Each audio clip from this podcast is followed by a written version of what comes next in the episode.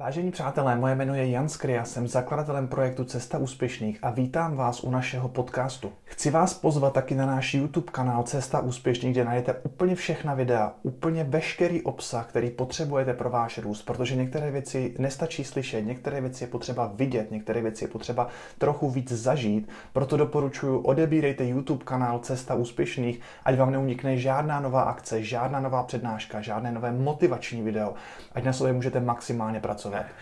My, když se narodíme, tak máme 100 miliard mozkových buněk. Ty buňky se propojí podle něčeho, čemu se říká vlastně synapse a propojí se podle talentu, který zdědíme od otce a od matky. Jo?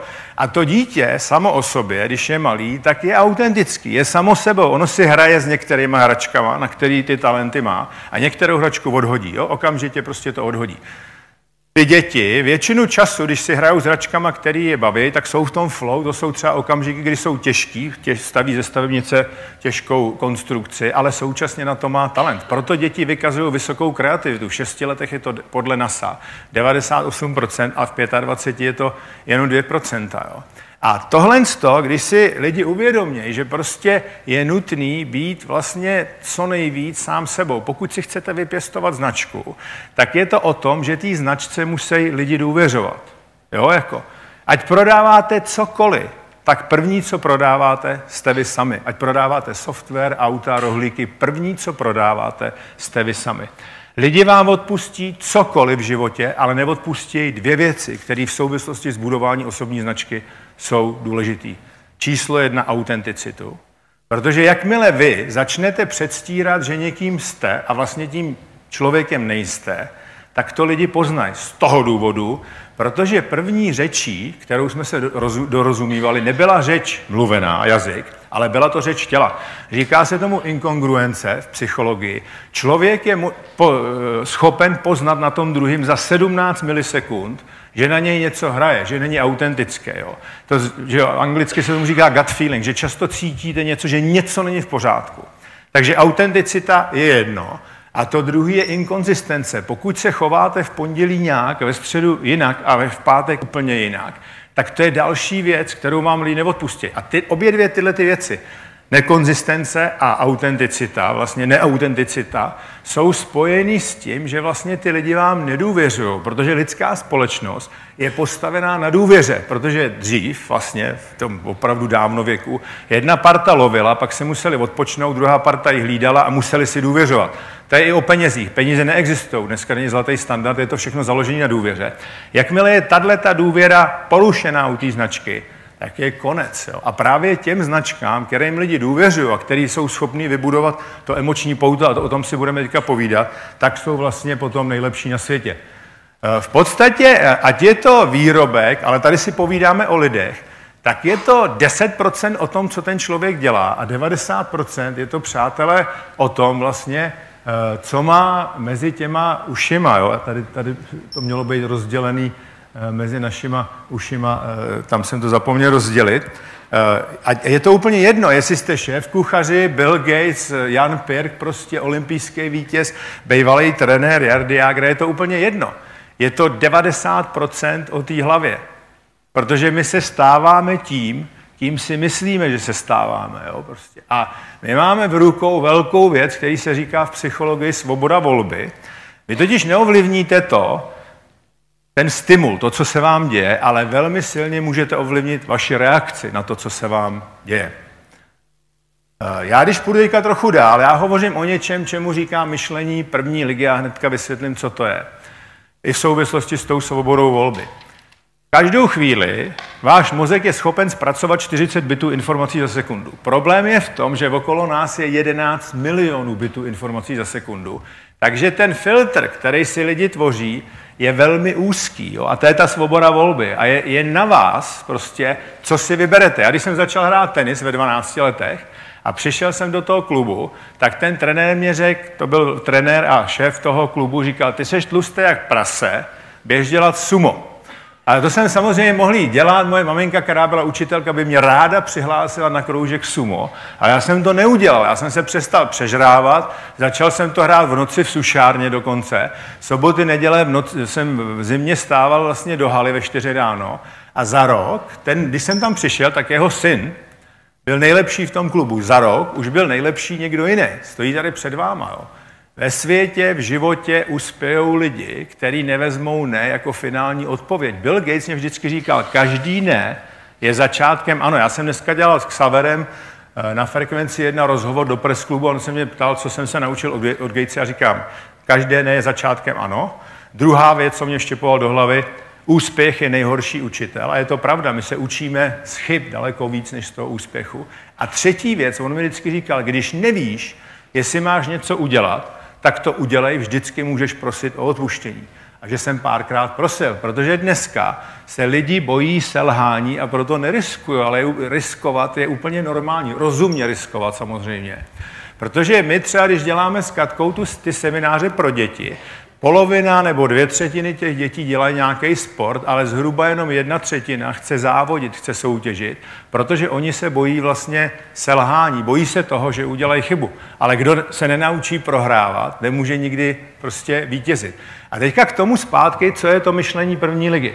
Já když jsem cestoval jednou s Billem Gatesem, tak jsem se optal, jak se dá vytvořit prostě opravdu stoprocentní tým, nejlepší na světě. On říkal, je jednoduchý, Ačka, ti budou nabírat další Ačka. Bčka, ty nabírají jenom Cčka.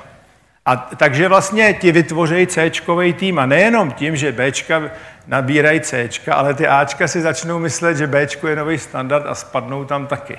Jo? A já jsem si to převedl do té úrovně myšlení. Já říkám toto. Pokud si my myslíme, že patříme do první ligy, a první liga pro každého z vás znamená něco jiného. Něco jiného pro mě, něco jiného pro Davida Svobodu, jemuž dělám eh, kouče mentálního. Pro každého z nás je to něco jiného. Tak ní budete hrát, občas padnete do té druhé ligy, to je o těch porážkách, ale to myšlení první ligy vás vrátí do té první ligy. Pokud si myslíte, že patříte do divize, skončíte v okresním přeboru. Takhle to přesně funguje. Nedávno mě otevřela oči jedna holčička, Sárinka, prostě já jsem tam koučoval nějaký děti, dělal jsem seminář v dětském domově a ona mě napsala, nevěřila jsem, že 6 hodin s tebou mě může změnit moje myšlení, ale pochopila jsem jednu věc, a teďka dobře poslouchejte. Je úplně jedno, kde máme v životě startovní bloky, důležitý je to, kam dohledne naše mysl. A to je přesně ono, přátelé. Jako. Nezáleží na tom. Prostě já, když jsem šel poprvé k princu Charlesovi, kdybych si říkal, já jsem kluk z české vesnice, on je princ, tak jsem se posral ještě v té přecíni v tom paláci prostě, jo. To si nesmíte tohle to připouštět vůbec, takovýhle prostě řeči, jo. To není žádná arogance, to jde o to vážit si sám sebe. Pokud si neumíte představit, že budete jednou v té první lize, tak tam nikdy nebudete. Jako jo. Já jsem začínal jenom o dva stupně výš, než měli sekretářky, ale sedával jsem na těch zhromáženích Microsoftu v první nebo ve druhé řadě, kde sedávalo vedení té firmy. Za šest let už tam byla i moje jmenovka. Jo, prostě. Ale když tomu nevěříte, že tam budete někdy, tak se to nestane. David Svoboda řekl paní Svobodový, jeho mamince, s kterou se dobře znám, že ve 14 letech že vyhraje olympiádu v pěti boji. A dělal to pár měsíců teprve. A samozřejmě, že ji vyhrál. Jarda Jágr řekl svým rodičům v pěti letech, že doveze do Kladna Stanley Cup a přesně se tak stalo. Takže o tom je myšlení první ligy. A ono to je v podstatě o tom, my když máme, my, my, my když děláme věci, které nám prostě jdou, v kterých jsme dobrý a o tom je budování té značky, tak máme v pořádku myšlení. Pokud máme v pořádku to myšlení, tak vlastně máme v pořádku i to dělání, to, co děláme. Jsou v pořádku ty výsledky a naše sebedůvěra jde samozřejmě nahoru. Pokud to tak není, pokud je to postavený na slabinách, na něčem jiným, tak to není prostě možný vybudovat. Můj kamarád, který napsal taky jednu z citací do té mojí knihy, Eh, Tim Galloway eh, má řadu knih a vždycky se to jmenuje Vnitřní hra tenisu, vnitřní hra práce, vnitřní hra golfu. A on říká tohle, že máme dva svoje dialogy. Jeden ten vnitřní, který vedu já sám ze sebou, a jeden ten externí. A na tom vnitřním, to, čemu já říkám myšlení první ligy, závisí, jestli ten člověk uspěje a bude šťastný v životě nebo ne. Protože když zahrajete forehand a skončí v síti, a to může být tohle metafora k tomu, že se vám něco nepořadí v práci nebo cokoliv, tak máte dvě možnosti. Buď si řeknete, jsem lempl, v životě se to nenaučím, druhý den si řeknete, nenaučím se žádný sport, třetí den nenaučím se nic v životě a takhle to s váma jde. Vyslovíte totální soud sami nad sebou a zlámete hůl sami nad sebou. A nebo si řeknete, takhle se to hrát nedá, vlastně, musím to zahrát jinak, oddělíte to, vy, vy, skritizujete se za jednu konkrétní činnost a jdete dále. A to je přesně tohle, co by se třeba měli dělat rodiče i s dětma. Dávat sandwichovou zpětnou vazbu, pochválit, pokárat, pochválit. Jo. Prostě a nikdy nevyslovujte ty totální soudy ani sami nad sebou, ani nad nikým jiným, protože to může toho člověka v podstatě e, zničit. Katka Neumannová, která je mojí kamarádkou, tak si, jestli si to pamatujete, ona do roku 2006 nevyhrála vlastně olympiádu. Vyhrál všechno možné, ale kromě olympiády. A běžel se závod na 30 kilometrů, kdy ruská Ukrajinka byly kilometr a něco 3,1 vteřiny před ní. Je to, je to krásně na YouTube, krásný ten. A já jsem jí měl v rádiu Z na rozhovoru. A já říkám, Katko, co, si, co se ti honilo v hlavě, když jsi byla třetí vlastně a oni ti dávali ty tři vteřiny. A ona říkala, první jako věc byla ta, jak udržím ten bronz. A to se o ní přesně pokoušelo to myšlení divize. Vsadím se, kdyby to skončilo u toho bronzu, že ona skončila ve skutečnosti s bramborovou medailí, že by byla čtvrtá. Ale, protože to je mistr prostě, tak ona řekla, jenže mě to okamžitě prostě zapálilo v hlavě, je to poslední závod, nebudu další šance, čeká tam na mě moje dcera. A tam je vidět, jak ta holka začne bruslit takhle vlastně z úzka a nandala jim vteřinu. Jo absolutně vysílená padla v cíli. Přátelé, to není vítězství fyzické síly, ale to je vítězství mentální síly toho člověka. Jo. Takové věci vlastně se dějou opravdu párkrát v dějinách lidstva. Já hodně dělám se sportovcema, s olympionikama. Nedávno mě Jirka Kejval, který je předseda olympijského výboru, dal krásnou knížku o Zátopkovi. A ta knížka se jmenuje Když nemůžeš, tak přidej. A přesně o tom to je. Jo, jako ty borci, který přidají, když se i ten osud proti ním obrátí. A oni naopak prostě jsou schopni vyvinout ještě větší aktivitu, samozřejmě rozumnou prostě, eh, tak vítězí. Jo, jako. Takže to je k tomu eh, myšlení té první ligy. Teďka pojďme si říct, jo, protože my vlastně žijeme v tom překomunikovaném světě a na to budování osobní značky, toho osobního příběhu, je důležitých pár věcí. Jo, jako je důležitý, aby vlastně uh, ta story byla kredibilní a aby vybudovala to mentální propojení, to emoční propojení, to connection. Můj velký vzor je Nick Vujicic, to je kluk, který se narodil srbským rodičům v Austrálii, bez nohou a bez rukou a jeho heslo je, a to je i ta značka, žádný ruce, žádný nohy, žádný strach. On hraje těma pahejlama fotbal, eh, prostě plave, jo, jako chodí, vystupuje, eh, motivuje, inspiruje lidi, kteří mají problémy s drogama nebo bulimičky a tak dále. Jo, prostě žádný ruce, žádný nohy, žádný strach. A když jako já si nad sebou, jako každý člověk, občas máte negativní emoce, jsou jenom dva druhy lidí, kteří nemají negativní emoce, mrtví a psychopati, takže když máte občas negativní emoce, tak jste naživu, nejste psychopati, to je dobrá zpráva. Ale občas i mě přepadnou takovýhle stavy, tak se prostě na něj kouknu a řeknu si, ty vole, proč se lituješ, podívej se prostě na něj a co on dokáže. A to je přesně o tom, jo, jako, protože ta story je autentická, je kredibilní, ta jeho story, a buduje tu emoční vlastně vazbu s těma lidma. A na to, aby se vybudovala ta e, osobní story, ta osobní značka, tak je důležitý, aby ten člověk byl autentický, byl sám sebou a pak podle mě několik dalších věcí. Charismatický a charisma je něco, co se dá naučit prostě, jo. A to jsou takový keci, že když je někdo prostě introvert, že nemůže být charismatický, já vám ukážu několik introvertů, včetně Gatese, který byl a jsou velmi charismatický. Gandhi byl taky introvert. O tom to není. Charisma je dovednost a ukážeme si, jak na to. Pak samozřejmě je to o tom, že by ta značka, a v tomhle případě osobní značka, měla být schopná inspirovat a inspirovat vlastně tou vizí. Takže o tom si povíme potom dál.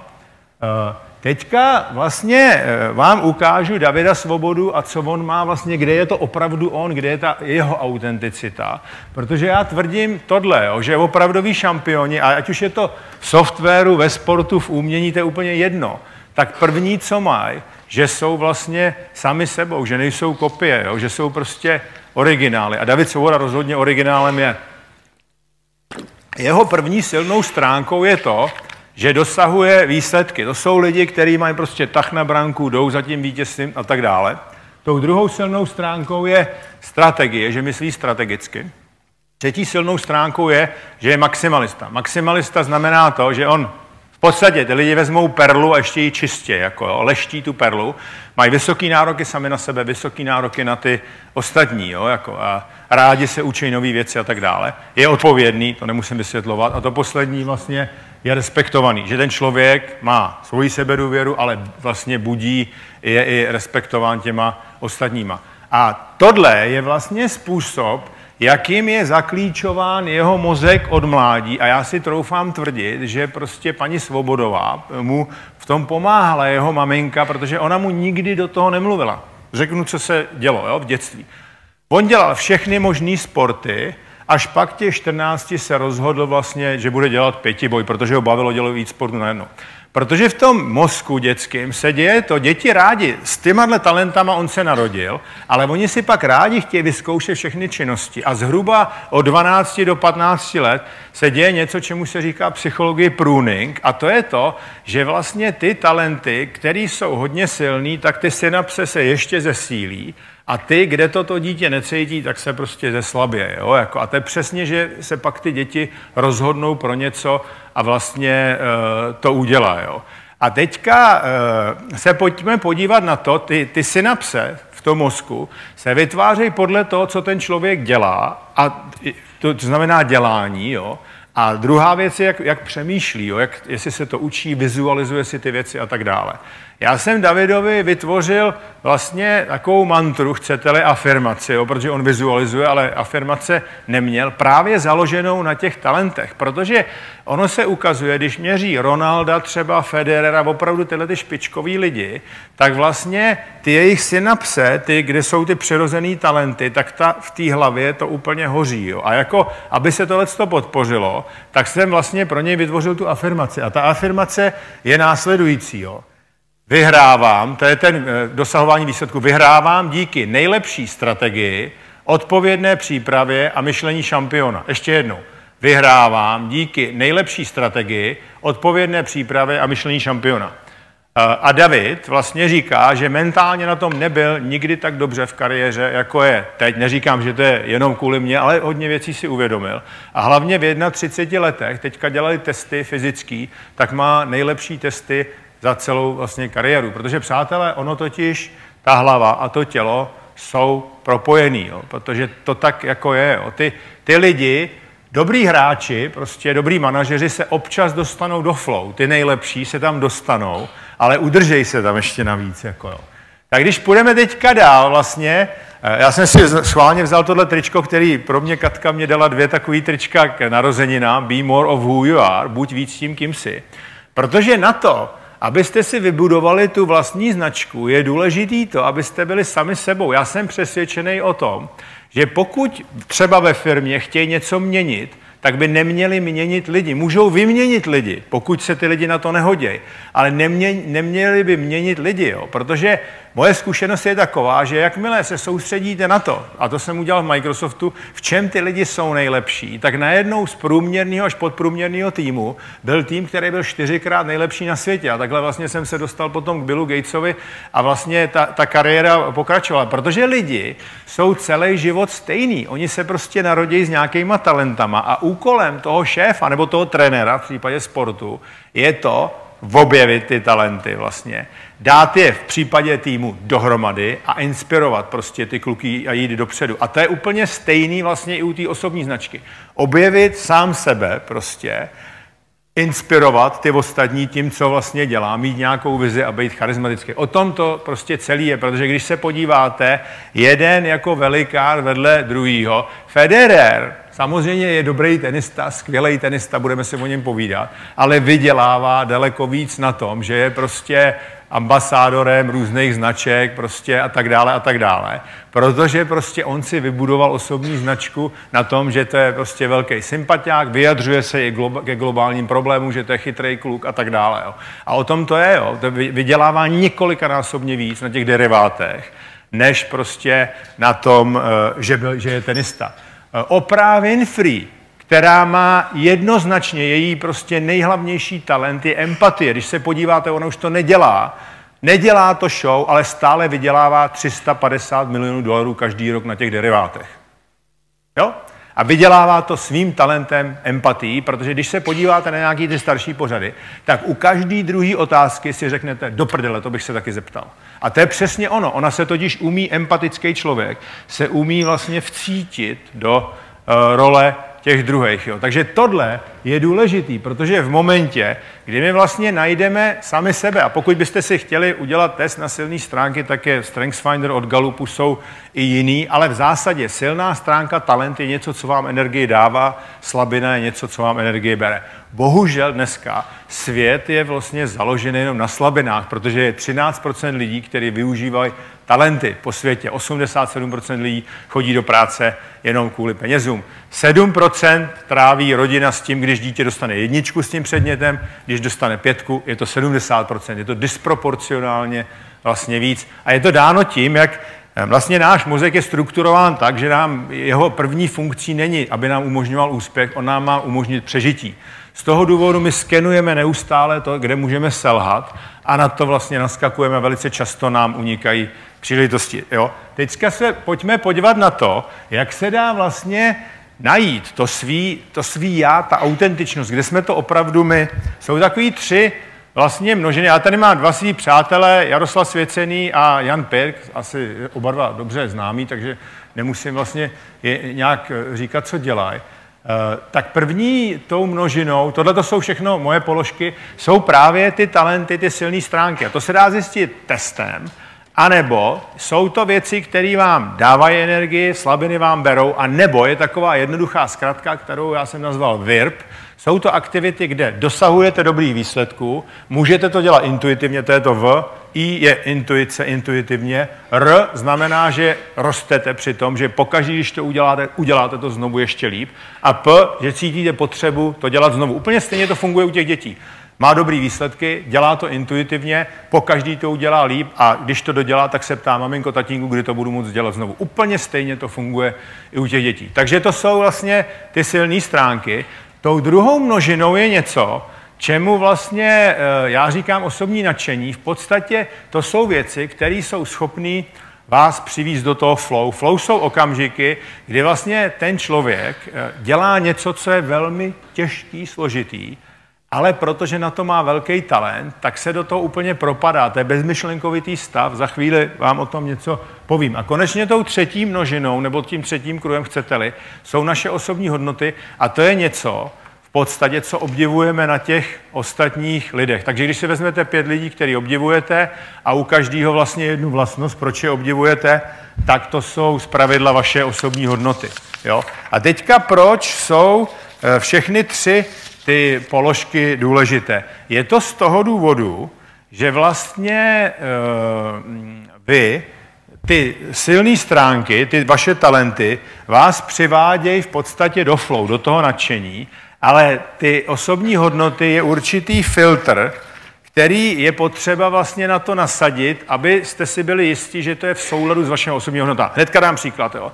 Kdyby mě armáda řekla, pojď nám dělat válečné strategie, tak bych to udělal jedině tehdy, kdyby naše země byla v ohrožení nebo NATO. Jo? Ale že bych se tím chtěl pravidelně živit, to ne. Protože sice strategie mě dovádí do flow, ale vlastně válka nebo válečnictví není teda mojí osobní hodnotou. Tak z toho důvodu je potřeba se na to dívat eh, vlastně eh, tímhle tím způsobem. Jo? Eh, teďkom, já bych vám, Honzo, mohl bys mi tady hodit tu Tady seš, dobrý. Abych to vám to mohl nakreslit ještě to flow, dát trošičku do souvislosti. Tak, my jsme si řekli, přátelé, že vlastně flow jsou okamžiky, když si tady budeme dávat, je to vidět, jo, dobrý, zátěž, a tady si budeme dávat uh, talent, jaký na to máme, jo. Tak tohle to jsou ty okamžiky flow. Uh, v, v, v, ve sportu se tomu říká zóna. Mystici i u Budha vlastně říkal, že to je bytí v přítomném okamžiku. Jo. Ale v zásadě jde o to, že to je bezmyšlenkovitý stav, kdy ten člověk se úplně propadá do té činnosti. Já jsem dneska dělal rozhovor na frekvenci 1, svůj rozhovor, kdy mě spovídal Xaver, ale natáčel jsem i čtyři lidi do toho pořadu myšlení první ligy. A měl jsem tam profesora Josefa Veselku, který je známý kardiochirurg, a on mě říkal, ne, já když prostě operuju někdy, tak úplně okolo mě je taková bublina, já nevnímám nic jiného než ty ruce, ten skalpel a úplně se totálně do toho propadávám. Tak to je prostě přesně ono. A teďka si pojďme popsat, na, přík, na pár příkladech, jak tohle to funguje. Protože v momentě, ono to souvisí totiž velice eh, silně s tou značkou, jo? protože v momentě, kdy ten člověk je autentický, kdy nejlíp využívá ten talent, tak tím víc může být v tom flow a tím víc ho ty ostatní v podstatě obdivují. A teďka vám už jednu značku jsem tady řekl, osobní Federera, tak si pojďme vzít toho Federera. Federer je tenista, který odvrátil nejvíc matchballů v historii tenisu. Jo? Proč se to tak děje, že je odvrací? Eh, popíšu vám, jak vlastně funguje mozek. Jo? Velice zjednodušeně. My máme levá část mozku, ta logická, ten neokortex se ji říká, ta je tady poměrně nová, 10 tisíc let zhruba, vyvinula se s jazykem a tak má rychlost jedna, je poměrně pomalá. Potom je další část mozku a to je emoční. Často se ji říká šimpanz, protože ona se skutečně chová jako šimpanz z džungly, že skáče z jedné věci na druhou. A protože ta nás měla chránit, amygdala se tomu říká eh, odborně, ta nás měla chránit, tak prostě, a je, je tady déle, tak má rychlost pět. Jo. Teď jak se ty části mozku liší? Logická část mozku nejdříve hledá fakta, zhromažďuje informace a pak se nějak rozhodne. Naproti tomu emoční se nějak rozhodne a pak se snaží najít ty fakta. Jo? Taky si říkáte, tohle je emoční rozhodnutí, to není logický rozhodnutí, tak to je přesně ono. Jo? A teďka k tomu využívají, pro to rozhodování využívají třetí část mozku, který se říká podvědomí, a to je vlastně de facto hard disk, computer, který nerozlišuje mezi tím, jestli je něco pravda, není, prostě to tam hrne. Cokoliv prožijete v životě, přečtete, tam je prostě všechno. Vaše prožitky, komplet je v tom podvědomí. Takže tomu se říká počítač a ten má rychlost 10, některé teorie dokonce říká, že má rychlost 20, ale to je jedno, je daleko rychlejší než ta logická část nebo ta emoční. A teďkom si představte eh, konkrétní příklad. Tomáš Berdych má dva matchboly na Federera, jo, prostě. Je to 40-15 nebo 40-15, to bylo jasně. Co se děje v mozku Federera? Opička se chopí a ptá se, co se děje, co se děje. Berdych má na mě dva matchboly. A ptá se ta opička toho počítače, co má dělat. Ten počítač má v sobě informaci, že Federer těch matchbolů odvrátil 20 tisíc už je schopen tu opičku uklidnit, oni říkají boxing, anglicky, že ji dá do klece, Federer se vrátí zpátky do flow a ten matchball odehraje. Teďka přeskočíme na druhou stranu kurtu a podíváme se, co se odehrává v hlavě, nebo já si myslím, že se odehrálo v hlavě uh, Tomáše Berdycha. Pravděpodobně se odehrávalo to, že ta opička najednou začala, Ježíš Maria, já to snad vyhraju, a on se nedokázal vrátit do toho flow. Jinými slovy, ta opička skočila do budoucnosti, do té do výhry už, při tom prvním matchballu a vlastně udělala, tomu se říká v psychologii emoční únos, vytrhla ho z toho flow. Při tom druhém matchballu on dokonce udělal dvojchybu, a to se zase domnívám, že se začal jako vnitřně ten vnitřní dialog, já jsem neproměnil ten matchball, co, co prostě budu dělat, a bum, a udělal double fall prostě, jo. On vlastně v tom dalším zápase Federer odvrátil opět několik matchballů, jo, jako jestli jste to sledovali prostě. A tak to je. A tak se pozná dobrý hráč od skutečného šampiona. Protože ten šampion se nejenom do flow dostane, ale on tam i zůstane. 90% času hraje Jarda Jager, Federer, prostě Ronaldo a další Messi, tak hrajou v tom flow. Takhle se pozná mistr. Petra Kvitová je suverénně nejlepší tenistka na světě úderově, ale není nejlepší tenistka na světě, protože se nedokáže udržet ve flow. Prohrává prostě často s holkama, s kterými by prohrávat neměla. Jako, a možná, že se to nějak naučí, ale to, je to škoda prostě, jo, protože to takhle přesně funguje. A teďka já vám to dám do souvislosti s tou autenticitou, s těma talentama, jak nejlépe krmit ten počítač v životě. Jo. E, to je nejlépe krmit tak, ten Federer se přece narodil s nějakým talentem na tenis, na sport, ale on do toho talentu, aby se z něj stala ta superstar, ta silná stránka, tak do něj musel investovat. A ta investice je dělání, v jeho případě jsou to tréninky, a myšlení, a to může být vizualizace. Dneska tenisti 30% vizualizují, 70% hrají na kurtě. Čím víc děláte to, co vás baví, to, na co máte gebír, na co máte talent, tím víc eh, krmíte vlastně eh, to podvědomí, ten počítač a máte kladné návyky. Jenom abyste eh, věděli, třeba Katka Neumannová říká, že vlastně ona byla ve flow, když ta liže pěkně šoupala po tom sněhu, že třeba tři hodiny si nic nepamatuje. Samozřejmě, že když promazala, tak byla někde jinde, to nebyla ve flow, že jo, jako, ale prostě, to tady nebudem říkat, to je prostý slovo, ale to se každému stane, že něco promaže. Martin Doktor, když byl u mě na rádiu Z, tak říkal, já jsem cítil úplně tu vodu, že jsem byl srostlý s tou vodou. To je u každého člověka trošičku jiný. Často se mě lidi ptá, jestli ve flow můžou být lidi, kteří pracují fyzicky. Ano, můžou. U zedníků se tomu říkalo, že jsou v rauši a když jsem chodil se jako brigádník, přidavač, tak když byl zedník v Rauši, tak my jsme nestíhali ty přidavači prostě. Jo, jako. To je úplně jedno. Když vlastně tu práci ty lidi mají rádi, když tu práci milujou, tak je to prostě přesně o tom. Protože, a to vám teďka ukážu ještě dál, a budeme pokračovat v tom potom, je velký rozdíl mezi motivací a inspirací. Jo.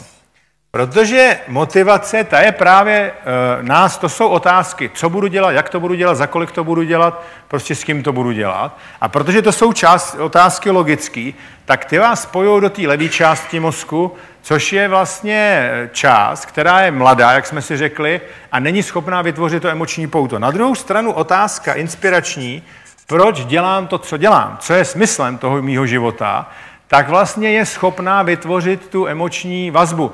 Eh, nedávno, teď mě křtil Zdenek tu moji knížku Polreich, nedávno jsem křtil já jeho. Když jsem křtil já jeho, tak jsem na Top Star magazínu říkal Zdenek, je příklad člověka, který si zamiloval to, co dělá a říká o tom ostatním lidem. Jarda Jágr, když nedávno dělal rozhovor, tak se ho jak po všech těch letech můžeš být ještě motivovaný. Víte, co odpověděl? Ty si nepochopil o tom, o čem to celý je, to je o lásce vlastně k tomu hokeji.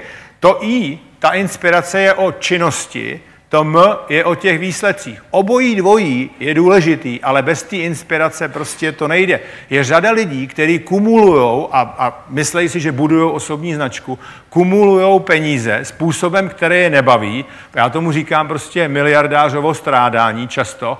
V psychologii se tomu říká existenciální vákum, že ten člověk nemá vlastně smysl života. Ale na druhou stranu jsou lidi, kteří začnou něco dělat. Bill Gates, když řekl počítač na každém stole, on neřekl, já budu nejbohatší člověk na světě. Ne.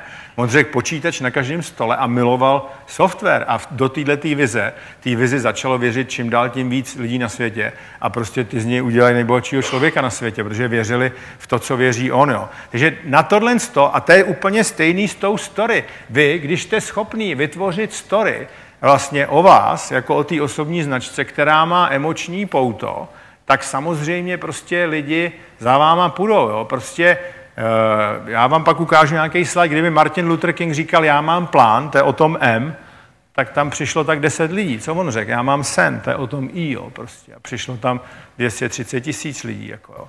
Ono, přátelé, kdyby to bylo všechno o té motivaci, tak jak by bylo možné, že anglický fotbalový tým, kde ty kluci dostávají 10-15 milionů liber, prohraje s nějakýma rybářema z Islandu, který si jdou začutat třikrát za týden, ještě se po každý ožerou jak prasada. Jako jo. Protože ty kluci hráli srdcem z toho Islandu. Jo? Jako anglický fotbalový tým má ten problém už hodně dlouho, že vlastně jsou sice dobře placení v té Premier League, ale vlastně e, dobře nehrajou. Teďka pojďme na to další. A teď jsme si říkali o té autenticitě a jak to funguje vlastně s tím výkonem a všechno dohromady. A to je charisma. Charisma, prosím vás, aha, pardon, ono to je na tom monitoru. Já se omlouvám, ale nechci tady Honzovi do toho zasahovat. Paráda. Díky. Eh, charisma je vlastně výjimečná vlastnost člověka. Je to prostě, že ten člověk je přitažlivý, umí dobře komunikovat. Eh, to, co se eh, vlastně ale tolik neříká, on umí lidi ovlivňovat ty ostatní, ale sám je poměrně málo ovlivnitelný. Jo. To, to se jako moc neříká. A to charisma, prosím nás, vůbec nezáleží na tom, jestli se někdo narodil jako chudák, anebo prostě uh, jako bohatý. Jo. Já jsem Obamu nepotkal, ale jednal jsem vlastně s prezidentem Lulou, s brazilským prezidentem. Obama má ty nejlepší školy, Lula vyšel v osmý třídě, neudělal vlastně, nedodělal základní školu. Přesto to byl velmi charismatický člověk a speaker, naučil se to jako odborář. A já jsem ještě nezažil, jako asi, to byl pravděpodobně jeden z nejcharismatičtějších lidí, který jsem kdy potkal. Při jednání s Barozem v Lisabonu, tak on prostě, bylo asi 80 fotografů a Lula měl takový gesto, možná si to vzpomíná, tak vždycky zvedl prst, tak byl na těch prostě mítinzích odborových. Vždycky zvedl ten prst a začal jako kázat a ty lidi bum, bum, bum, bum, ty fotografové, jenom to prostě celý jelo. Jo. Takže na, na tom to nezáleží prostě, na tomhle tom. Dá se to naučit. Jo. Teďka, jaký má charisma výhody? Eh, rozhodně vlastně charismatický lidi jsou, eh, mají větší šanci na to, že uspějou na veřejnosti. Eh, rozhodně, když potřebujete někoho motivovat, inspirovat, prostě ovlivňovat, tak o tom to je. Dokonce jsou nějaký průzkumy, že dostáváte, když jste charismatický, lepší zakázky, je to o sebedůvěře, lepší percepce v médiích. Ale co je důležité, mě se vždycky český mis ptali, když jsem je koučoval, jako, jestli prostě eh, to dá, jestli se tím nahradí inteligence, nenahradí, jako jo, prostě. Nenahradí, nenahradí, nenahradí, jo, jako to prostě tak je, jako jo. To, to se teda jako nenahradí, prostě je, tak to je. No. Asi tak. Takže ne, to nenahradí rozhodně tu tvrdou práci. No a teďka si pojďme říct takový pilíře toho charisma, jo, který vlastně uh, jsou.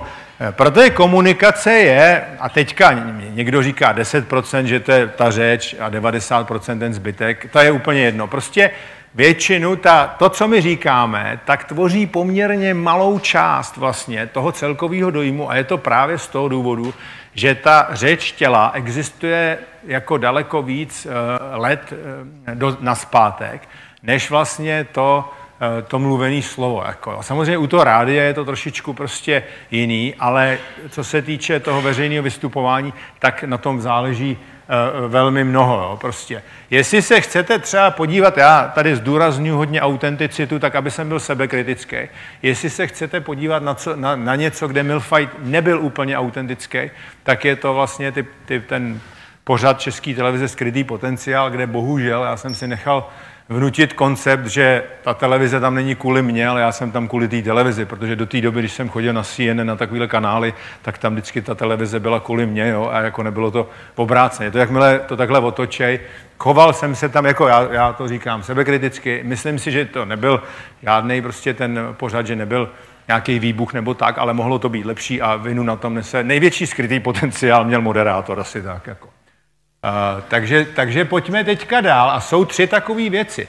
Jedna je ta přítomnost, protože my, a to je přesně to, my, když jsme v tom přítomném momentě, když vlastně máme tu možnost být v tom flow, soustředit se, tak vlastně jsme i s tím druhým člověkem. Takže to je první věc. Druhá je vyzařování jakýsi prostě přirozený síly a moci. Jo. Ale, a to je ale jako pozitivní, to není nic, že byste někoho utlačovali. A to třetí je vřelost toho člověka. A teďka si pojďme, pojďme se teďka podívat na, to, eh, na tu přítomnost. Jo. Eh, ta přítomnost je hodně o tom, jaký navážete s tím člověkem kontakt. A to první, co je, tak je určitě oční kontakt. Je to určitě otevřený eh, postoj vlastně toho těla. Empaticky naslouchat, být fyzicky v pohodě. Samozřejmě, že občas se vám stane, že vám myšlenka sklouzne někam jinam. Jo tak je dobrý několik vlastně takových jednoduchých pomůcek. Když sedíte s někým a najednou se přestanete soustředit na to, tak prostě si představte, jako, nebo jaký pocity máte u prstou, v prstech u nohou a ono vám projede tím tělem takový signál, že si uvědomíte tady a teď, to je jedna možnost. Druhá možnost je, okamžitě začít sledovat svůj dech, protože dech je vždycky tady a teď. Jo. Já třeba tak medituju, že jenom prostě sleduju svůj dech.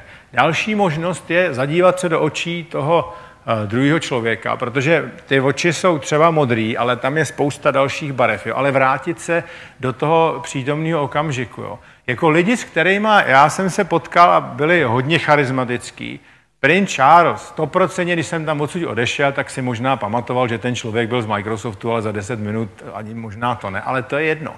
Totiž vy máte pocit, jako u toho člověka, že jste v tu chvíli pro něj nejdůležitější člověk na světě. A to tak je. Jo. A to byl princ Charles a byl to shodou okolností bulharský uh, car, on, ne, on, oni mu říkali král, ale on byl skutečně car, Simeon, kterýho já jsem tam šel a, a byl jsem vlastně, měl jsem takovou velmi prekérní úlohu, protože oni nám dlužili ta vláda 4 miliony dolarů. Takže já jako Milfaj tady z České vesnice nějaký šel žádat bulharského cara o to, aby mě dal 4 miliony dolarů. Ale on mě to, on mě to zjednodušil, protože říkal, my vám to zaplatíme. A pak jsem to vykládal Billu Gatesovi, říkám, byle jako za králama žádat jako o peníze, aby mě dávali peníze, už nikdy nepůjdu prostě. Jo, ale to bylo to a z něj vyzařovala taky prostě ohromný, eh, ohromný vlastně charisma. Jo? Takže a je potřeba si říct jenom, že to charisma je stejně o vás, jako ale i o tom publiku, upoutat to publiku. Je dobrý si taky uvědomit, že vlastně my, já jsem tady napsal, že jsme třikrát rychlejší v přemýšlení, ale u některých lidí je to pět až šestkrát. Jo. Takže se nesnažit jednu z chyb, který já jsem dělal, že jsem mluvil velmi rychle, protože jsem se snažil všechno, o čem jsem přemýšlel v tu chvíli, vychrlit prostě na ty lidi. A ty, oni samozřejmě nestíhali. Jo. Takže je důležitý tohle to si hlídat. Je to normální věc, prostě to naše schopnost komunikovat jako orálně je, je pomalejší než naše schopnost vlastně přemýšlet. Takže to je k tomu, k té přítomnosti. Teďka si pojďme říct něco o, tý, eh, o tom charisma, o té o tý, o tý moci. Jo.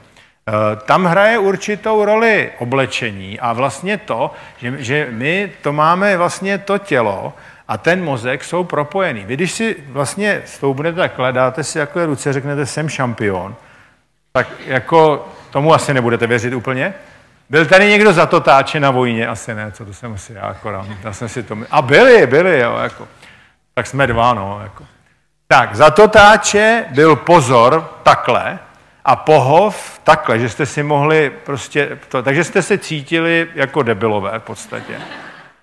Zatímco západní armády to měly takhle, že se cítili jako vojáci. Jo. A v tom je právě prostě ten rozdíl, že jo. Jako to je o, velmi e, vážný rozdíl, jo. protože my, a ono to je i u, u toho, když se třeba jedná a někdo se zasouvá moc pod, pod ten stůl a tak dále, je potřeba mít otevřený vlastně sedět a jednat prostě otevřeně a tak dále, jo. protože Eh, když si vezmete, co dělají vlastně, šimpanz už tady jednou byl, jsem ho jmenoval v souvislosti s flow, tak vlastně ty opice, že jo, když ti ukázat těm ostatním samcům, jakože na to mají, tak si stoupnou a prostě bijou se v prsa. Jo. Je to o tom, jaký člověk jako tím svým tělem e, vlastně je schopen pokrýt prostě fyzický prostor. A na tohle, na trénink tady toho přirozený, je dobrý tanec, jakýkoliv prostě cvičení a tak dále. Jo? Protože některý lidi jsou eh, prostě schopní, jsou chytrý třeba, jako super chytrý, ale nejsou schopní vlastně prodat to, že jsou chytrý. Jo? Jako. A v momentě, kdy vlastně, dneska je to všechno o percepcích a o rychlejch věcech. Jo? V momentě, kdy vy nejste schopný prodat to, že jste chytrý, tak si často ty lidi můžou myslet, že chytrý nejste. Jo? Jako když budete, když budete mít startup, já dělám třeba se Seedcampem v Londýně, když je tam ten startup dostane 4 minuty na to a ty 4 minuty rozhodnou o tom, jestli dostanou 5-10 milionů liber třeba investici. Je to tak jako. Nemělo by to takhle vyloženě být, ale prostě mají na to 4 minuty. Jo. A, a tam to buď udělají, nebo to podělají. A velice často to ty lidi podělají prostě za ty 4 minuty, protože tam bouchnou, tam jsou otcové zakladatele, kteří jsou dobře technologicky, ale kuňkají tam prostě Jo, jako prostě neumějí mluvit, kuňkaj a tak. Jo. Že tohle je taky důležitý, jo, protože když chcete budovat tu osobní značku, tak je to o tom, co umíte, o tom obsahu, ale je to i o tom, co, jak to umíte prodat. Já něco namaluju, můžeš mi to, když tak Honzo, ještě šoupnout na to. Děkuji. Pak se vrátíme hnedka k tomu. Tak. Já něco namaluju, to, co jsem vám vlastně vykládal. Tady, když si dáme obsah, to znamená, co umíte, tady toho umíte málo, nula, tady toho umíte hodně, jo, tak řekneme 100 něčeho, to je jedno. A tady vlastně prodej, jak to umíte prodávat. Tohle je špatný kvadrant, umíte toho málo, neumíte to prodávat. Tady vlastně, pokud teda nechcete jít někam, já to radši nebudu, dneska jsem říkal, že se nebudu trefovat do politiky, uh, takže už jsem se trefil vlastně, no tak to je jedno. Eh, tady vlastně vy máte vysoký obsah, ale neumíte to prostě pořádně prodávat. Jo. To je nízký. Tady je to obráceně. Jo. Tady vlastně je nízký obsah a snažíte se to prodávat až moc. A samozřejmě cílem by mělo být to, aby člověk ten obsah, to, co má, bylo dobrý a současně to uměl prodávat, aby tohle to bylo v rovnováze. Jo. A po, pokud toto máte, já tvrdím to, že pokud chcete mít superiorní obsah, tak ten musí být založený na vaší autenticitě. Musíte to být vy, nemůže to být někdo prostě jiný. Protože znovu, když nebudete autentický, ty lidi vám to nebudou věřit. Nebo oni vám to možná jednou uvěřej, ale prostě není to udržitelný, jo, tohle. Takže z tohohle z toho důvodu je důležitý to mít, ten obsah, ale je pak důležitý samozřejmě i to umět prodat. Řekni mi, kterou mám, máš no PC? PC, výborně, tak to zvládne. Ano, už je to tam. Tak, tyjo, já to mám tady v kapsičce. Tanec, že je dobrý vlastně uh, učitel, dobrý trénink, to jsme si uh, taky říkali. Jo. Ale je to o tom opravdu jako se snažit zaujmout rozumně velký fyzický prostor. No a to poslední, to je ta vřelost. Vlastně my nejsme schopní Eh, něco hrát dlouhodobě. Jo. Jako v Hollywoodu vytvořili něco, čemu se říká metod acting, metod hraní. Když ten scénárista napsal scénář, a tak ty herci byli strašně unavený z toho, co museli, jako jak regulovali prostě svoje oči, ten výstup jakoby z toho těla. Protože to se nedá. Jo. My máme několik desítek tisíc jako bodů a to se prostě nedá udělat. Ale v momentě, kdy někdo vymyslel metodu, a to si teďka zkusíme. Zavřite oči.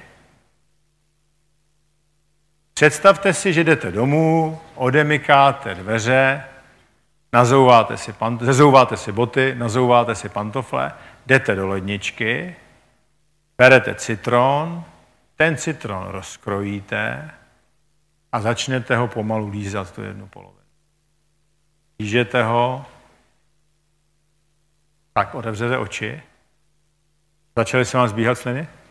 Vidíte, žádný citron tady nebyl. Takže ten metod acting jsme se naučili teďka právě totiž, chci se říct toto, že v momentě, kdy ty herci začali si představovat, prostě regulovat ten vstup, tak měli daleko lepší vlastně výsledky. Jo. A o tomto, o tomto přesně, je to to stejné, jako je placebo efekt v medicíně, že řeknete někomu, hele, tohle jsou výborné prášky na záda a je to nějaký C, prostě zmíchaný z něčeho, on řekne, ty výborný, jako už mě je dobře. Tak to je prostě přesně, přesně ono. Jo. Uh, jako tady vlastně hrajou roli empatie u té vřelosti. Začíná to podáním ruky. Jo. Divili byste se, kolik prostě, no politiky to nebudeme, řekli jsme, že se do toho nebudeme trefovat, ale lidi neumějí podávat pořádně ruku. Ruka se nemá podávat, tak já jsem taky někdy dělal chybu, že jsem až moc mačkal tu ruku, ale má se, tohle je o vřelosti, má se podávat prostě vřele a pevný stisk ruky, protože už tím, tou první věcí vlastně my svým způsobem určujeme to, jak to bude dál eh, probíhat. Jo upřímný kompliment. Jo. Já, já třeba, když jsem prostě, mě někdo napsal e-mail, that was great, tak jsem to okamžitě deletoval. Když mě napsal, že to bylo great, ale kvůli čemu to bylo great, tak to samozřejmě je něco jiného. Taky se to snažím takhle dělat sám. Říct těm lidem konkrétně, to je upřímný kompliment. Co vlastně, eh, proč to bylo dobrý, jo, jako. Eh, teďka zrcadlení eh, řeči těla těch ostatních. My máme a teďka nevím, jak se tomu říká, mirror, mirror uh, cells nebo nějak tak. Prostě máme v mozku buňky, které jsou schopné zrcadlit to, co dělá ten druhý. Jestli se někdy díváte třeba na jednání, který i z řeči poznáte, jde to dobře, tak ty lidi vlastně zrcadlí. Mají stejně přehozenou nohu, stej, dělají podobný gesta a tak dále. Tak to je přesně Tohle je přesně ono. Jo. A jsou lidi, kteří jsou schopní tohle velice dobře, uh, velice dobře využívat. Jo. Uh, vděčnost je další věc. Jo. Prostě často, když ukážete zranitelnost tomu druhému člověku, tak je to naopak výhoda i třeba v tvrdých jednání, když řeknete, hele, jako to jsem, tohle byla moje chyba, tak tak vlastně je to, eh, je, to, je to dosti velká výhoda. To poslední, o co bych se s váma chtěl podělit, ale nevím prostě, proč to takhle funguje, nicméně je to, je to v knihách o charisma. Když vlastně dáte někomu horký nápoj nebo polévku, cokoliv teplýho, tak ty lidi mají tendenci být střísnější. Jako, možná, že to je ten důvod, proč si vlastně nabízíme kávu, já nevím, ale je to prostě je to tak. Takže to byl ten třetí, poslední bod. Teďka se pojďme podívat, pak jsme si řekli vize a vlastně ta inspirace. Já už jsem tady kreslil. Motivace a inspirace. O čem, o čem to celé je. Jo, jako. Eh, proč vůbec může vize existovat? A jak tu, si tu vizi udělat? Jo? Vize může existovat právě díky tomu, že máme to podvědomí. Podvědomí totiž ne, Eh, rozlišuje mezi tím, jestli je něco pravda nebo něco pravda není. Jo? Jako, vize je obraz světa, který ještě neexistuje a vy mu uvěříte. Jako David Svoboda uvěřil ve 14 letech prostě, že bude eh, olympijským vítězem. Jan Milfaj uvěřil po jedné schůzce s Billem Gatesem v roce 93, že s ním bude pracovat. Stalo se to, tak to je přesně ono. Protože u té vize je důležitá jedna věc. Jo? Ta vize musí vzbudit víru. Nejdřív víru toho nositele té vize, ale pak i těch ostatních. Já jsem tady jmenoval Steva Jobse. Steve Jobs vybudoval prostě Apple nebo ho přebudoval, protože Apple vlastně, když tam přišel, tak téměř krachoval. Dneska je to firma s větší kapitalizací. Díky tomu, že ty lidi začali věřit v to, co věřil on. A to bylo to, že vlastně napří on říkal, I challenge status quo, já čeřím vody v podstatě, jo? proč byste měli platit za 25 songů, když posloucháte dva jenom? Bill Gates, počítač na každém stole, nejmenší počítač v té době, v roce 75, byl v poloviční místnosti, jako je tato. Jo? A prostě lidi začali věřit v to, co věřil on a vlastně stalo se to. A to je úplně stejný s jakoukoliv jinou vizí. Jo? Já jsem hokejisti z roku 98 vítězové z Nagána, a když tam jeli ty kluci, tak nikdo nevěřil, že budou mezi prvníma pěti. Jo? A oni to vyhráli. Víte, proč to vyhráli? Protože Ivan Hlinka vzal autentický talenty těch jednotlivých lidí, sestavil je komplementárně dohromady, inspiroval je a inspiroval je tou vizí, že to můžou vyhrát. A prostě mě třeba Dominik Hašek říkal, my jsme od druhého zápasu věřili v to, co věřil trenér, že to vyhrajeme a to se taky prostě stalo. A o tom to je úplně stejný, je to s tou osobní značkou. Vy, když jste autentický, máte ty silné stránky, jste charismatický, to jsme si řekli tady, co je potřeba, protože to je důležitý u toho prodávání, ty myšlenky, dokážete ty lidi inspirovat prostě tou vizí a ta vize může být vlastně cokoliv, tak ty lidi za váma půjdou. Nepotřebujete armádu, žádný aparát. Gandhi měl takový pláštík a jednu hůlku a položil na kolena velkou velmoc, která byla daleko mocnější prostě. Jo. Myšlenka totiž, vize, dokáže porážet armády, to si lidi neuvědomují tohle. Tak prostě eh, na světě chodí. Eh, takže já tam mám Reinholda Messnera, to asi tu story, jestli jste tady už někdy byli, znáte. Moje lidi mě začali vykládat, že už nemůžou víc růst biznis a tak dále a prostě já jsem chtěl přivést někoho, kdo je dovede inspirovat. Přišel Reinhold a řekl, když jsem šel na Mount Everest bez kyslíkové bomby, 9 z 10 doktorů řeklo, že to nepřežiju, dokázal, přežil to prostě. Jo. A to úplně otočilo myšlení těch mých lidí. Když Bannister zaběhl poprvé v roce 53, míly po čtyři minuty, tak 100 doktorů týden předtím řeklo, že to není možný v lidstva. Když to zaběhlo on, zaběhlo to stejný měsíc 32 běžců, stejný rok to zaběhlo 300 běžců, pak už to přestali evidovat. My si velmi často děláme vlastně bariéry v našich hlavách a jenom ty lidi, kteří vlastně dovedou ty ostatní inspirovat, mají vizi, že je to možné to prorazit, tu bariéru, prostě často jdou hlavou, často proti zdi, často čůrají proti větru, ale jenom, jenom tyhle ty lidi, protože pokud teda ten vítr není velký, tak se to, jak když je velký, no dámy to takhle nemá, jako jo, ale páni vědí, že velký vítr může být problém. Tak vlastně eh, prostě to tak je o Martinu Lutherovi Kingovi eh, jsem hovořil. Takže toto je k té inspiraci a k té vizi. Eh, já teďka ještě řeknu něco vlastně o e, jedné slečně, s kterou já velice úzce spolupracuju, to je Veronika Kašáková a řeknu vám tu její historii. Veronika je modelka česká, která vyrostla v dětském domově. Prostě dostala se tam tak, že maminka, která byla vlastně drogově závislá, tak je nechala taxikářovi e, a ten taxikář je odvezl do dětského domova a takhle vlastně se tam ocitla. Takže byla celou, celý dětství prožila v dětském domově. Potom, když napsala o tom knížku eh, z děcáku až na přehlídková mola, když odešla z dětského domova, tak udělala obrovský dluh, protože nevěděla vlastně, že se mají platit složenky, nikdo jim to tam moc neříkal. Asi jim to říkal, ona neposlouchala a tak dále. Takže se z toho strašně moc poučila a začala vlastně pracovat s dětma, právě který odcházejí z dětských domovů. K mimochodem 70% bezdomovců jsou děti, které odcházejí z dětských domovů. A udělala si posléze svůj nadační fond, já ji teda koučuju, ale samozřejmě podporuju i ten nadační fond. Teďka s Katkou budeme dělat seminář pro 60 dětí z dětských domovů, já už jsem něco předtím dělal, ale vlastně proč to říkám? Protože ta story její je velmi autentická, jo, z děcáku až na přehlídková mola, ale ona to, že vlastně je hezká holka, že máte přehlídkový mola, tak vlastně to leverageuje, využívá to směrem k těm dětem, to prostředí, který zná. Ona, když do toho děcáku přijde, tak je prostě pro ně hrdina. Jo. A teď jenom, já jsem to řekl z toho důvodu, protože ta story je kredibilní, protože to je ona, ona to tam prožila a tak dále.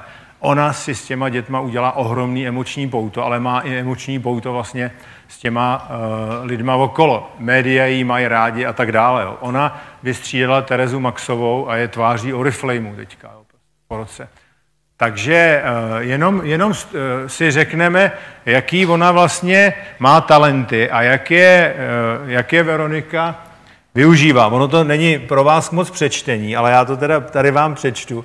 První je maximalizuje, to jsou ty o té kvalitě, ráda přemýšlí, potom je aktivátor vlastně, eh, umí okouzlit eh, a je eh, pozitivní. A vlastně všechny tyhle ty vlastnosti, který má, to jsou její autentické vlastnosti, tak samozřejmě využívá. Ona, když třeba jde někam, do nějaké banky nebo do nějaké instituce, aby ji podpořili, tak nikdy si ani o ty peníze neříká, ale oni jí ty peníze dají, protože on, ta story je autentická, kredibilní a využívá to okouzlující pozitivní, umí dobře komunikovat takovým způsobem, že dá jim vždycky tu knížku, že ty lidi řeknou, tohle to prostě podpoříme. A o tom to je, jo, protože ty lidi v momentě, kdy tam přijde takovýhle člověk, který je sám sebou, umí je inspirovat, protože to je velmi inspirativní, co ona prožila, má nějakou vizi, co dělat s těma prostě dětma do budoucna, tak začnou věřit v to, co věří ona, že prostě je s tím potřeba něco udělat a podpoří ho. Takže to je příklad člověka, s kterým já dělám a který vlastně velice dobře pochopil nebo pochopila, o čem to celý je. Nemluvě na to, že teda je prostě tváří Oriflameu, ale to využívá hlavně na to, na podporu zase dětí dětský domova. Tak, já teďka poprosím Katku, která tady je, aby něco řekla o tom, co my děláme s dětma, protože jsou tady i rodiče. Uh, vlastně tady je, tady je mikrofon. Jen, jenom ty první dva kurzy, o těch já jsem hovořil, Katka bude hovořit o tom, jo, máš to, jde to? No, Už to jde, dobrý. Okay. Já to vezmu v rychlosti, abych uh, vás neuch ne, neobrala o čas, co tady má Honza, nevím jak dlouho ještě, ale na otázky odpovědi, aby ještě zbyl čas. Máme ještě asi 20 minut. Tak jenom v rychlosti. Uh, Honza dělá kurzy jednak pro dospěláky, takže to je relevantní asi pro vás všechny, co tady jste, protože věková kategorie, počítám, nespadá do našich dětských kurzů. A to jsou ty dva kurzy nahoře, odemykání lidského potenciálu a vlastně týmového potenciálu, ten asi hlavní rozdíl je v tom, že odemykání lidského potenciálu je pro vás všechny, nebo pro každého, kdo, kdo si kurzem chce projít, kdo chce objevit vlastně své talenty, silné stránky a chce vědět, jak s nimi pracovat. Ten týmový to už je spíš potom pro manažery nebo pro někoho, kdo pracuje třeba v týmu lidí, to je spíš potom asi uplatnitelný víc v práci. A jinak ty naše kurzy, to jsou kurzy jednak pro děti i pro rodiče. Ten první to je pro děti 9 až 15 let, druhý je pro středoškoláky, to je teda 15 až 19 let, a teď vlastně poslední rodič jako coach, tak to, to bude takový workshop půldenní pro rodiče hlavně, tak tady asi taky ještě úplně rodiče nejsou, ale je to i pro rodiče, kteří mají třeba úplně maličké děti, tak jak vlastně v nich vzbudit nějakou zvídavost, jak v nich objevovat ty talenty a, a silné stránky. To je asi vše. My jinak máme všechno na tom webu, takže Jasně. nebudu já jsem ještě neřek, ještě, ještě, ještě, ještě, já jsem ještě neřekl, jak jsme se dali dohromady. Katka vlastně mě podporovala na Recruitment Academy v těch kurzech pro dospělí. Tady jsou pak, i kolegové někde jo, z Recruitment vlastně. Academy. A pak eh, vlastně přepsala to, co já jsem dělal s těmi dospělými pro ty děti, protože ona sama vychovávala eh, děti už docela eh, od malička, dělala to, co já jsem dělal s dospělými na základě zkušeností, ona dělala intuitivně s dětma. A jako my jsme mysleli, že budeme dělat tak jeden kurz za měsíc, jako to je tak dva týdně prostě. Rozjelo se to ve velkém a hrála vlastně i závodně basket, protože hodně těch dětí, co tam chodí, tak jsou sportovci a teďka je nově členkou koučovacího institutu na Harvardu, byla v Americe a tak, takže vlastně eh, velice úzce, je teda ještě mojí manažerkou velice úzce eh, spolupracujeme. No. A tak kdyby, když, jestli máte nějaký sourozence a tak. tak dotazy na děti. Tak nebo do, dotazy na děti, přesně. Tak, dobrý, díky Káťo. Eh, tak, přátelé, já to jenom teda zhrnu, co jsme si řekli. Řekli jsme si to, že vlastně ta story, ta osobní značka je o tom, aby byl člověk autentický, ty tři kruhy. Když budete chtít, můžete si koupit tu knihu, tam je to popsané tohle. Potom jsme si řekli, že to je o charisma a charisma má tři základní věci. Být v, tým, v tom přítomně, vyzařovat pozitivní moc a být vřelý. A pak jsme si říkali, že je důležitý, aby ta osobní značka byla inspirativní, ten člověk byl inspirativní a aby vlastně měl, inspiroval tou svojí vizí, jo, prostě tím, co uh, chce dělat. Takže tohle to uh, dohromady. Uh, tady máte na mě všechny kontakty, než dáme příležitost na otázky. Kdybyste zítra měli čas, v 17 je v Luxoru, 17.00 na Václaváku, ta autogramiáda. A já to jenom zakončím, tuhle část tím, že bych vám chtěl popřát, aby se vám v životě dařilo, protože každý z vás se narodil jako osoba, která je nejvhodnější na to, aby prožila svůj vlastní autentický život, tak si do toho nenechte od nikoho kecat, protože svět je plný kopií, ale jenom ty originály píšou historii. Děkuju pěkně. Děkuji.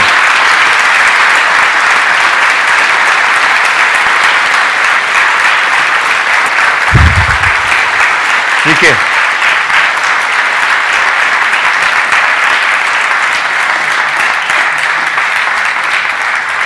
Tak, jeden mikrofon máme tady někde.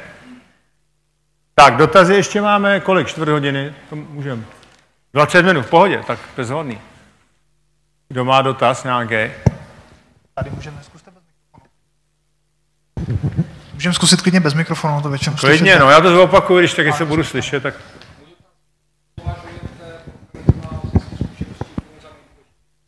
Za nejdůležitější. Domnívám se, že je to sebepoznání, jo, protože jednu z chyb, který třeba já jsem dělal, jako jsem nedomyslel a opravdu mě to došlo až ve 40 letech, když jeden můj kamarád, to byl Amík, tady dělal do hospodářských novin nějaký rozhovor a řekl tam, když přijde Jan do místnosti, tak šíří okolo sebe prostě energii a já jsem si toho fakt nebyl vědomý. Jo, prostě. Takže jedna věc je to sebepoznání a druhá věc je ptát se i těch ostatních na zpětnou vazbu. A tři zásadní otázky na zpětnou vazbu jsou tyhle. Co mám dělat dál, to je to, co vlastně je dobře. Co mám přestat dělat, to, co je špatně.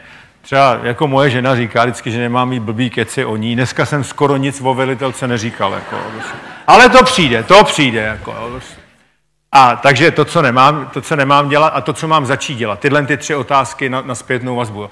Protože my velice často máme nějakou percepci sebe sama, ale ty ostatní nás vnímají jinak. Jo. Jedna z věcí, třeba já, že jsem, já jsem mám první silnou stránku maximalistu, tak mám opravdu na sebe vysoké nároky. A když mě třeba mě kdykoliv dávali nějakou cenu, že jsem to nevěděl dopředu, tak prostě jsem nevěřil, že, že tu cenu jako dostávám. Jo. Vůbec, když jsem dostal manažera roku v roce 99, tak moje žena to věděla, že jí to, ona seděla vedle mě, ale já jsem to nevěděl a nechtěl jsem tomu věřit, jo. že jsem na sebe měl asi ještě vyšší nároky než ty ostatní. Proto je dobrý se ptát na tu zpětnou vazbu prostě.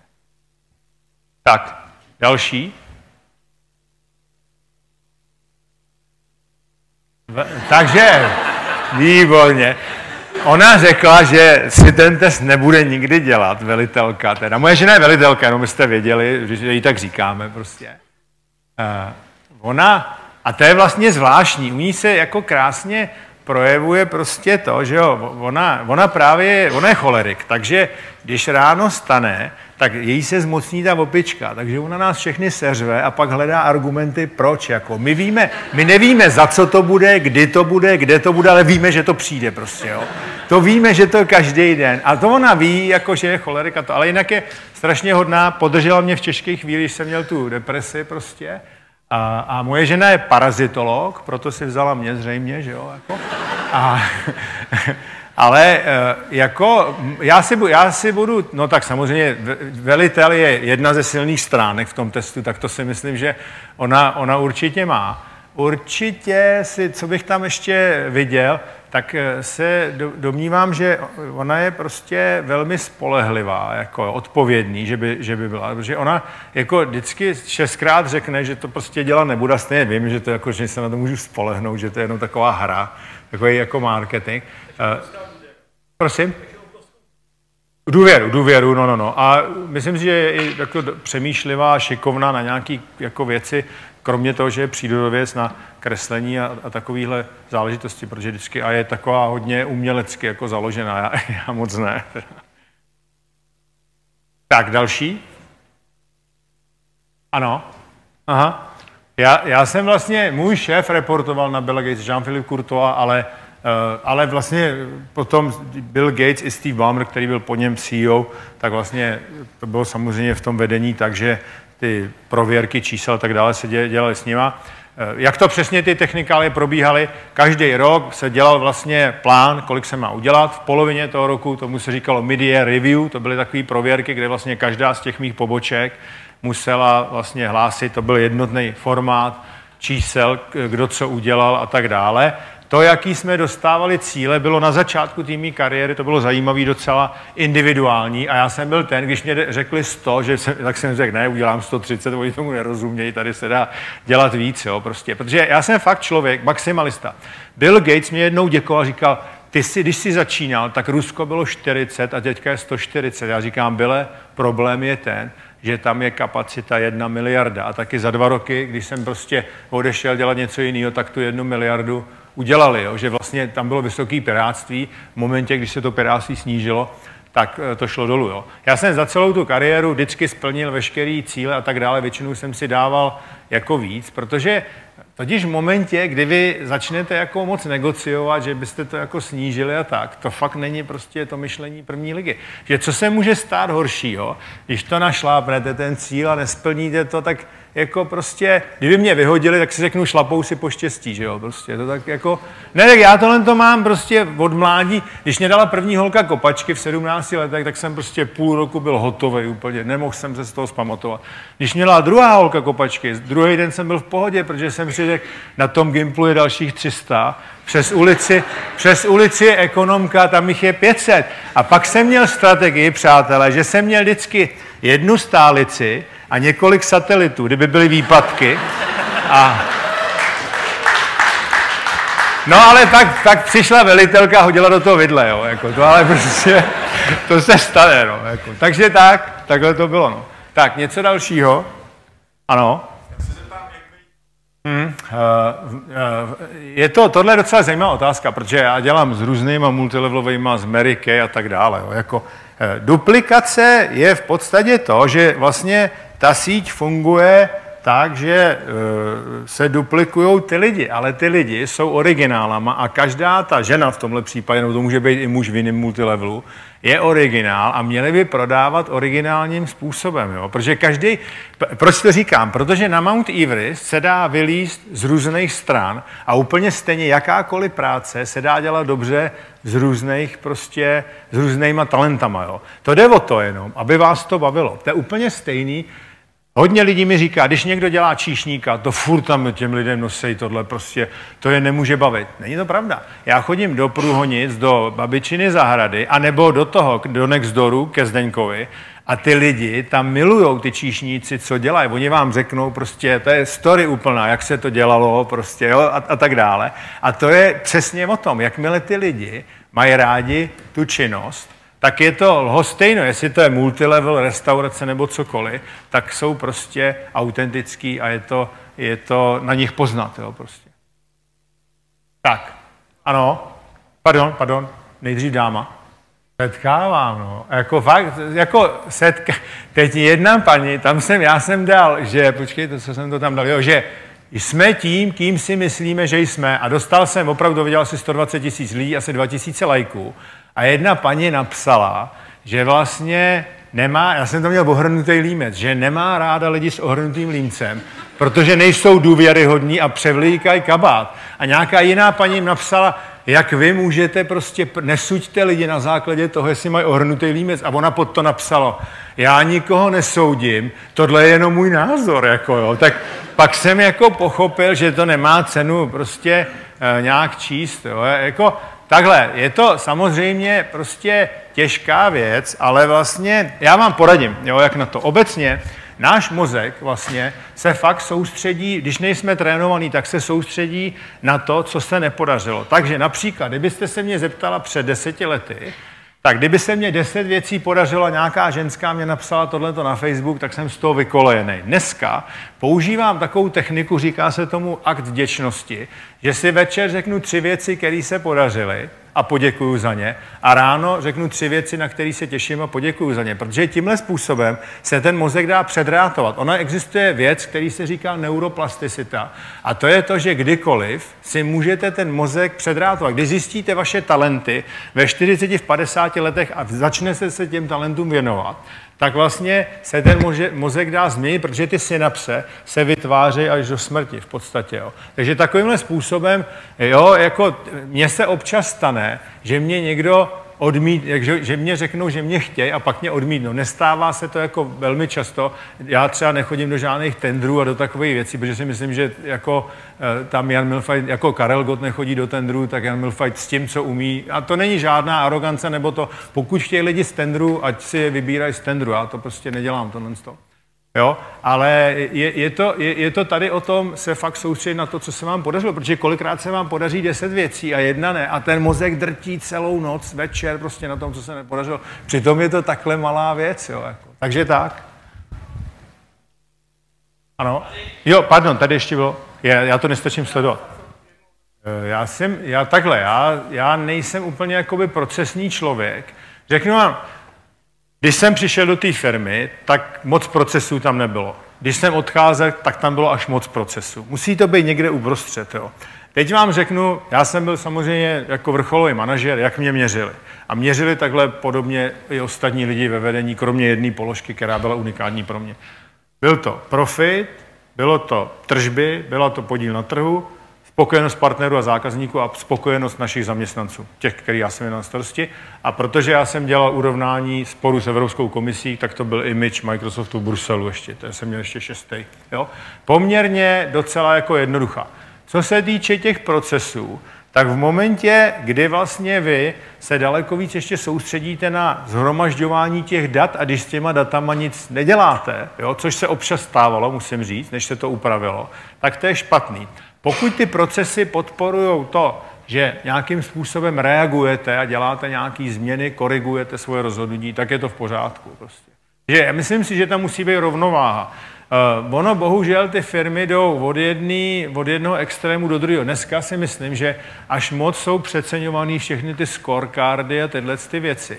Když jako, vemte si, jako co vám pomůžou scorecardy, když 87% lidí chodí do práce jenom kvůli penězům a 40% ještě podle Galupu jsou actively disengaged, to jsou lidi, kteří jdou do práce, jsou nasraný a jdou tam s tím, že nasarují ten zbytek. Jako. Tak prostě na to vám, to si pak ty scorecardy můžete namazat na prsa, prostě, je to pravda. tak, přátelé, ano, Maraton, já jsem běžel, běhám, jako když si jdu zaběhat, tak já běhám teda pravidelně 10 kiláků, ale eh, běžel jsem párkrát půl maraton, jen tak sám pro sebe. Uběhl bych stoprocentně eh, maraton. Teď poběžím primarán eh, s Tereskou Zkoumalou, loni jsem to běžel a oni mě neřekli, že ona běhá maratony právě, tak jsme to dali za 25, ale já jsem pak nemohl týden chodit, že jo, to je takový to ego, oni se vám vyloučí ty endorfiny a pak jste v prdeli s těma nohama týden, ale jako aspoň prostě jsem si zaběhal se holkou tam a prostě takže běhám, no, běhám, to, to jo, a myslím, že bych maraton uběh, jo, ale nebylo by to asi nějaký skvělý časy. Tak, ano, je, je, jako takhle, jo, já ještě vysvětlím jenom rozdíl mezi mentorem a koučem. Dobrý šéf je vlastně kombinace mentora a kouče. Mentor je ten, který předává svoje zkušenosti, prostě zážitky, to, co se naučil, tak dále těm ostatním, takže dává. Je ten člověk dostává od něj hodně informací ale míň, je to míň energie. Na druhou stranu coach se jenom ptá vlastně a ten člověk tím pádem nedostává tolik informací, dostává otázky, ale musí nad tím sám přemýšlet, takže ta energie je tam jako vyšší. Musí to být kombinace obojího. Teďka to, co já jsem vlastně udělal, já jsem vystudoval, to je afilace, to se jmenuje Mary Campbell, je afilace Harvardského koučovacího institutu, kde jsem vlastně fellow, tak, aby jsem si vytvořil nějaký prostě teoretický background, protože já jsem koučoval lidi z pěti kontinentů předtím, Microsoftu. Jo ale vlastně, abych měl nějaký ještě jako na základě té teorie, ono je fakt dobrý, když máte velkou praxi, si i te, udělat nějaký teoretický background. No, takže to byl, to byl ten důvod, ale já bych zase, protože jako koučuju spoustu lidí, nechtěl jenom koučovat, protože mě baví to, co děláme s Káťou jako semináře pro děti, ale to je taky vlastně koučování, jo, protože to není sice jednak jedný, ale, ale eh, to, ale to, to koučování vlastně má vzbudit v těch lidech a v těch dětech třeba obzvlášť zvídavost, jo, aby byly lidi, ty děti zvídaví. Jo. A to, to koučování proč mě to baví? Protože to je práce detektiva. Vy nikdy nevíte dopředu, jak to skončí. Jako jo. A já jsem vlastně tu metodu, která se jmenuje GROW od Johna Whitmora, to znamená goal, cíl, jaký má reality to R, jak, jaká je realita toho člověka, O je options, jaký má možnosti to řešit a V je vůle, co s tím dělat, tak jsem upravil na YouGrow, je zase to v té knížce, kde nejdřív zjišťuju uniqueness toho člověka, to znamená jeho unikátnost, protože vy, když používáte jenom to hrubý jako koučování, tak můžete koučovat člověka správným způsobem, ale na nesprávné věce, kde, kde to není on, kde, ne, kde nemá tu autenticitu, jo, prostě. Takže, takže tak, tak ještě máme e, pět minut. Ano. Já jsem dělal ČVUT, e, obor počítače. Prváku jsem dělal děkanát, to je známá informace tohle. Většina mých podřízených měla ty Harvardy, Stanfordy a takový, ale tam, kde já dneska učím, ale jako nikdy jsem tohle nestudoval. Já jsem pak studoval ještě, jsem dělal v Microsoftu vlastně eh, nějaký prostě, ale to nebyly, to byly takový prostě eh, manažerský nebo exekutivní kurzy na Whartonu, na London School of Economics a na Harvardu právě. Prosím? Já jsem dělal čtyři roky na ministerstvu vnitra, na vědecko-technické rozvědce, ekonomické správě, pak jsem dělal v, ve softwaru 602, nevím, pamatujete si 602? Některý z vás, jo, ty mladší už asi ne, kde vlastně právě díky 602 to byla taková alma mater softwarová, kde jsem vlastně uh, potkal právě lidi z Microsoftu a když začali tady budovat ty pobočky v východní Evropě, tak jsem se připojil do, uh, do Microsoftu. Microsoft mimochodem začínal s pobočkou poměrně pozdě, tady třeba byl Borland už, nebo Lotus, to už taky nepamatujete, ty firmy už neexistují ale Microsoft začínal poměrně pozdě, protože měl vlastně, to řídil uh, z Mnichova. Ještě teda, můžeme ještě jednu otázku? Nahoře, tam jsou nějaké dva dotazy, jo, jo, tady můžeme no, no, tam ty dva. Ano. Ano, vlastní iniciativu. No, to je právě tak, vlastně, když vy pomůžete lidem najít tím, kým, kdo jsou vlastně, jo, to znamená ty jejich talenty, ty jejich silné stránky, tak vlastně oni pak dělají i tehdy, když ten šéf tam není, tak jsou vlastně inspirovaný, jo, protože jedině tehdy, protože to slovo in spirit znamená v duši. A jak se dostat do své duše, je nejlepší způsob ten vlastně zjistit, kdo já jsem, vlastně to sebepoznání. A potom, a tohle, když těm lidem umožníte a umožníte jim to rozvinout, protože jako vůbec prvním pozitivním psychologem, na to se často zapomíná, byl Jan Amos Komenský. Co Komenský říkal? Škola hrou, schola ludus, jo? Podstatě. A to je přesně o tom. To je, ona může být i práce hrou. Když ty lidi to dělají tím nejlepším způsobem, vhodným pro ně, to znamená za vyučití svých přirozených talentů, tak pak je to hra a pak je i ta škola hra. Komenský říkal, když jim to řeknete, zapomenou to. Pokud jim to ukážete, možná si to zapamatují. Pokud je do toho zapojíte, tak to pochopí. Já často říkám, že škola to je jako ten sex, jo, prostě. Protože když to někomu o tom říkáte, tak vás neposlouchají ani. Když ukážete nějaký obrázky, tak si možná řeknou, něco na tom možná je, ale když se do toho zapojíte, tak pochopí, o co go. Je to pravda. A přesně, přesně takhle to je. Tak ještě, ještě ta jedna. No já, jako vy to asi víte, že u mě k vyhoření došlo, já jsem měl těžkou depresi, ale to nebylo těma vizema. Ta deprese byla e, způsobená tím, že já jsem nedokázal mentálně odpočívat. Já jsem neustále přemýšlel a najednou v 50 letech to bouchlo Skončil jsem na psychiatrii a vlastně eh, šest, trvalo to šest měsíců, tři měsíce jsem byl na psychiatrii, dva měsíce jsem se těšil, až umřu. A za to to nemá nic společného s Microsoftem, s rodinou, s ničím. Já jsem prostě nedokázal, já jsem byl fyzicky absolutně fit, ale prostě nebyl jsem zdravý. Najednou to prostě bouchlo a deprese je šílená choroba. Těch 40 bytů vašich se omezí, vidíte, černý kočky, černý auta, jakákoliv myšlenka má negativní konec. Jo. A vlastně tam se odehrávaly na tom blázinci takové věci, kterým se dneska směju. A nezasmál bych se, třeba moje žena mě donesla pyžamo z letadla, takže já jsem chodil po blázinci a na prsou jsem měl Lufthansa First Class. Takhle, jo. A sestry, sestry, sestry říkali, Hešel říkal, že je to někdo od Gatese a tohle je nějaký pilot z Lufthansa, jo, prostě. Pak tam, pak tam chodil, pak tam chodil blázen, Franta se jmenoval, byl strašně hodný, on mě chtěl rozesmát a ten vždycky přišel a říkal, v který ruce mám autobus? Ani tohle mě nerozesmálo, přátelé. Jo? Jako, zaplať pámbu, že jsem se z toho dostal. Já jsem díky tomu se naučil o mozku strašně moc a stal jsem se víc ještě mentálně odolným.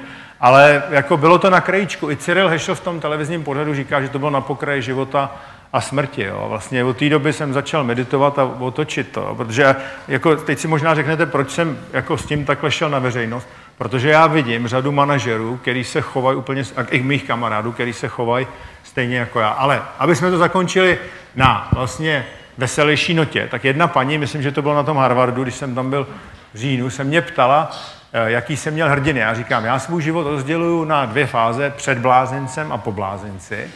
Před blázencem to byl Švejk, to bylo hodně v té korporaci o těch prioritách, a protože Švejk rozlišoval mezi tím, z čeho se mám posrat a na co se můžu vysrat.